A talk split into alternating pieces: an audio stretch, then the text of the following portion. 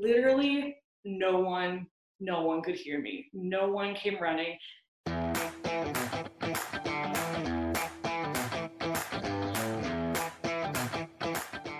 What the fuck was I thinking?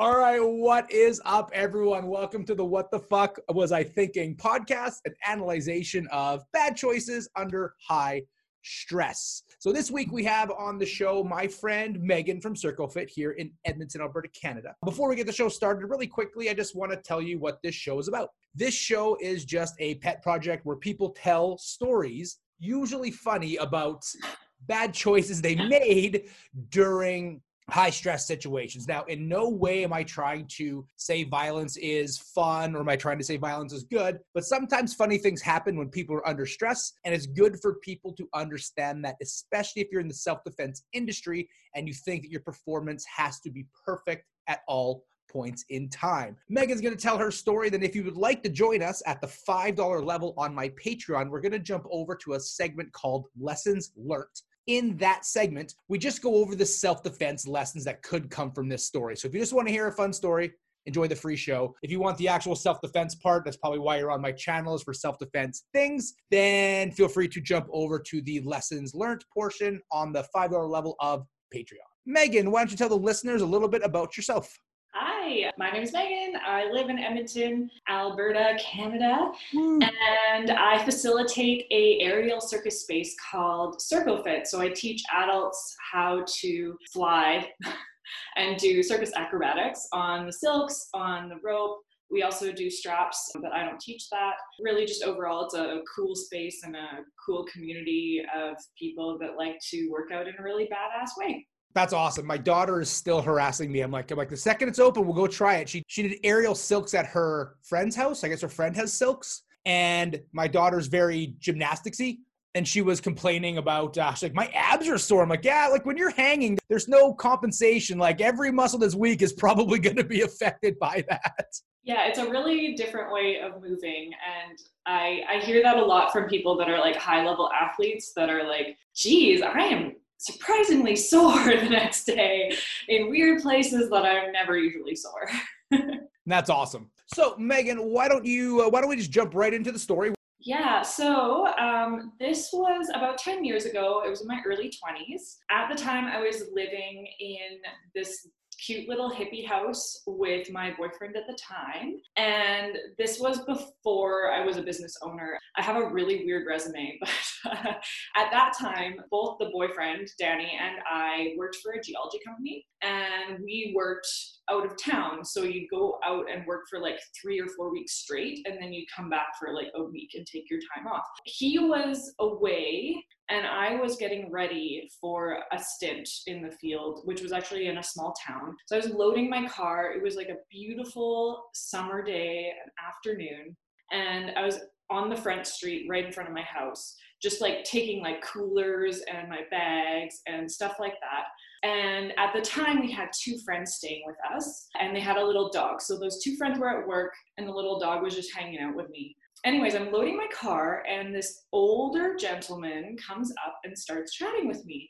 And he starts saying, like, hey, I used to live next door to you. Do you? I don't know if you remember me. And I was just like being polite and smiling. I didn't remember him, but I had been there like almost five years at that point and we had a neighbor that had like a lot of people coming and going in her house and i thought like maybe he might look like one of them so i was like oh hey how's it going? And i just kind of kept going about my business and smiling and nodding and then the little dog runs across the street and i go oh shoot i have to go get this dog before it gets hit by a car. So i walk after it i scoop up the dog i look back and this guy is walking up the front path to my house. And of course, the door was open. It was unlocked. I think it was open, open. and this house was super far back on the lot. They actually don't zone this way anymore, but it was kind of like grandfathered in because it was built before those zoning laws. So it was like a really long front walk and no backyard. And I just like run and I get past him. I pass him on the front porch and I get in inside the house and close the door and he gets his hand and one shoe into the house and I'm just on the other side of the door holding it closed and yelling for help. And so this was the time before everyone carried iPhones everywhere. I had a little like flip phone and I could see it. It was like two meters away on the computer desk. I could see it. I couldn't reach it. I had my car keys in my hand. So I hit the the like alarm function. My alarm was going off. I was yelling for help and like literally no one no one could hear me. No one came running. It was such a beautiful afternoon. I'm pretty sure there was still school in session. I was across the street from like the soccer fields of an elementary school, and I just kept yelling and yelling. And he started saying, he started calling me Leanne and saying that he loved me. Let me in, I love you, Leanne, Leanne. And I'm like, I'm not Leanne. And, uh, and then I was like yelling for help. This went on for I'm thinking five minutes. It felt like much longer, but like five minutes is a long time. It felt like 20 or more. I started yelling for my neighbor because my I had seen my neighbor a few hours earlier. Her name was Lisa. So I was yelling, Lisa, Lisa. And then he started yelling, Lisa. And I was yelling, help. And he was yelling, help. I'm like, what the hell? And this guy was way bigger than me. Like he was in his 60s and he kind of like looked he was like a little slow moving, which is kind of like why I was chatting him up initially and like being polite because like he was not a threat, but he was heavier than me and taller than me. Like he easily had 60 pounds. I was holding that door and thinking like he could totally get in here. Like if he just tried a little harder and he can take me. And I don't know, um, but eventually, eventually like his foot he took his foot out a little bit and then I closed the door more and then he like wiggled his hand and closed the door and uh, then I then I called the cops and described him as he walked away. And yeah it was it was really bizarre and of course like very very very scary. And even like this is 10 years later and when I like think too hard about this story I get nervous and scared again and like like I'll start shaking. so the cops came and they went and looked for him. They found him apparently and they reported like, "Oh yeah, we talked to him. We asked him why he wasn't leaving you alone and why he was trying to get in your house and he had said that where he comes from, that's how people tell you they love they love you. I guess he lived like 2 blocks away from me in a like some sort of like assisted living facility for people with some psychological issues and i was like oh great. He lived really close to me.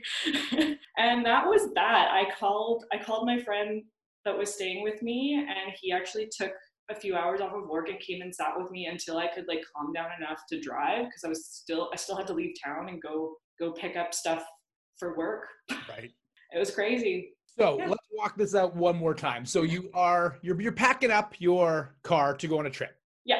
Some random person you don't know comes up, starts then trying to get into your home for some reason. Yeah.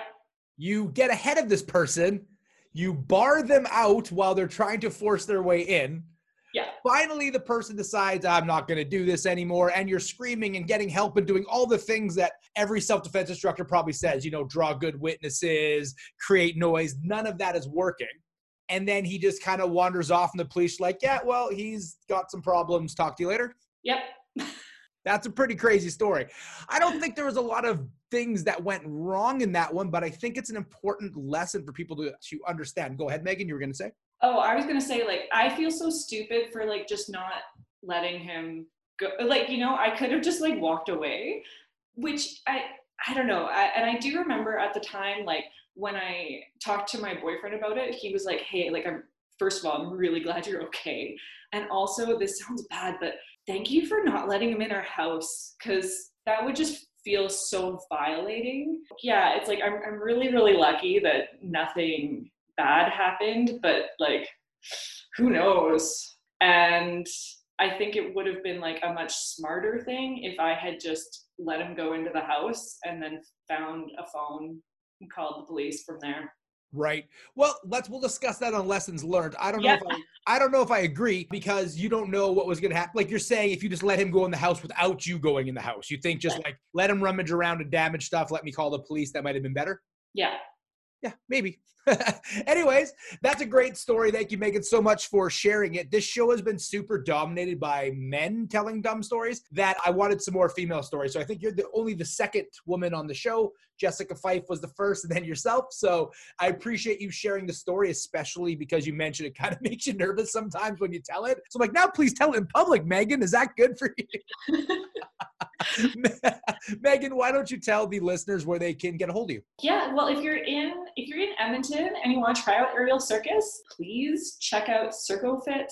Really, like the social social media is probably like a good way to get a hold of us. Our our new website will be up soon. The old website is still running, but we're not running classes during uh, quarantine for COVID times. So at Circle Fitness on Instagram and um, if you want to see me learning to play accordion and the occasional um, actually cool aerial circus post, I'm at mama underscore circus, mama circus. And most importantly, go follow my cat at Spotted Hobbs because she's more interesting than I am and has more followers I think both of us combined, which is a little yep. frustrating. So I'm waiting for my rabbit to lap me as well for because that rabbit uh, Instagram that we have now. All right, listeners, thank you so much for listening to the What the Fuck Was I Thinking podcast. New episode next week. We're back on track. I have a couple being recorded this week, a couple being recorded next week. So we're going to be back on the regular schedule while I'm still developing all of the giant online courses you've been hearing about. That is happening, plus these, plus trying to stay sane. So these should be coming out regularly again. Expect them every Wednesday. Don't forget to subscribe to the channel. If you're watching this on YouTube, click the bell button, subscribe, like, share, all the things that YouTubers are supposed to say. So do all of those things. That'd be fantastic. And we will talk to you soon.